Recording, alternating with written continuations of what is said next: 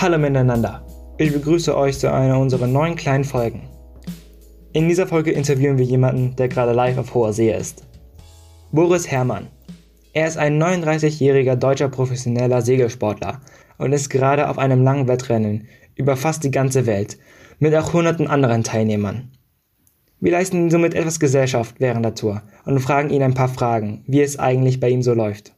Hallo liebe Kinder der Elbstation, liebe Grüße von See. Wo befindest du dich gerade und wie geht es dir? Es ist Abendstimmung hier an Bord. Ich bin im Indischen Ozean, äh, südöstlich von Kapstadt. Und es ist verdammt anstrengend.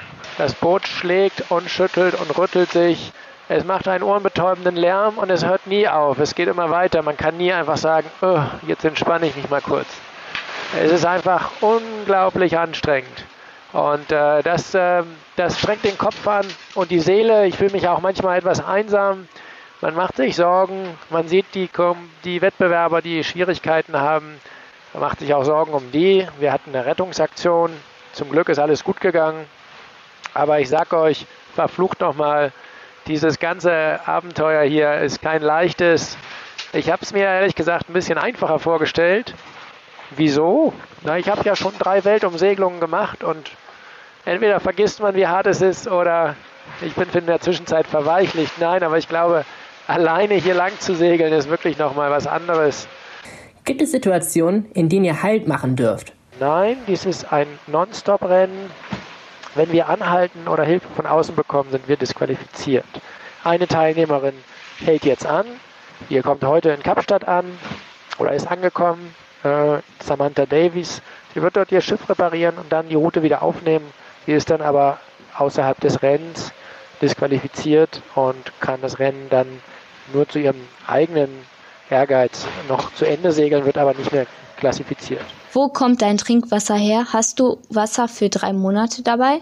Mein Trinkwasser produziere ich täglich mit einer Seewasserentsalzungsanlage, die von den Bordbatterien mit Strom versorgt wird.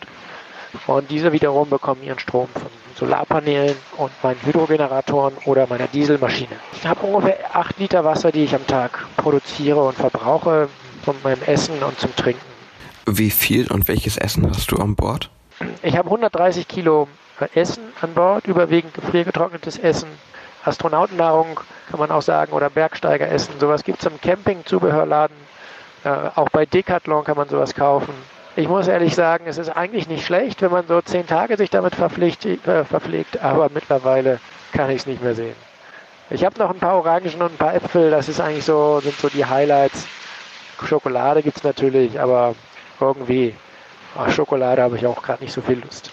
Ich habe hier ein ganz kleines Brettchen, das ich so ausziehen kann und äh, da ist einfach ein Gaskocher drin aufgehängt, ein sogenannter Jetboil, ein Campinggaskocher, der ziemlich schnell Wasser erhitzt. Ja, das Wasser tue ich dann in meine Essenstüten.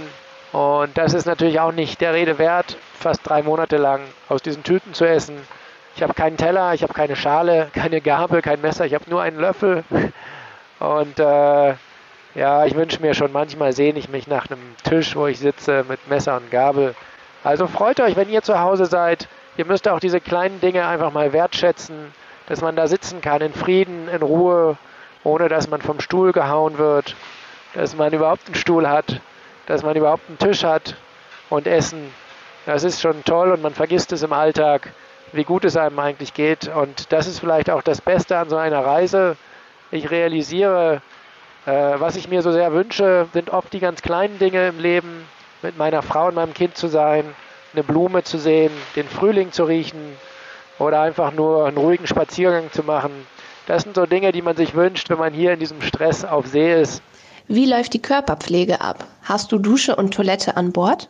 Nein, weder noch. Es gibt keine Körperpflege. Ich äh, putze mir manchmal die Zähne. Ansonsten habe ich einen Eimer. Dort kommt eine ähm, biologisch abbaubare Tüte rein und die wird dann äh, über Bord geworfen. Das ist die Toilette und sonst äh, gibt es nichts. Also sehr simpel, das ist alles. Ähm, duschen kann ich wieder, wenn ich zurück in den Tropen bin, in äh, sechs äh, bis acht Wochen. Stehst du in Kontakt mit den anderen Teilnehmern? Ja, das tue ich. Wir schreiben uns per WhatsApp. Wir haben auch eine Gruppe der Skipper gemacht. Ja, und da höre ich so ein bisschen. Viel sagen die nicht. Mit manchen schreibe ich auch direkt ein bisschen mehr. Und wenn ich in direkter Nähe von anderen Schiffen langfahre, dann äh, ja, dann spricht man auch mal auf UKW-Funk. Hast du tägliche Rituale während der Tour?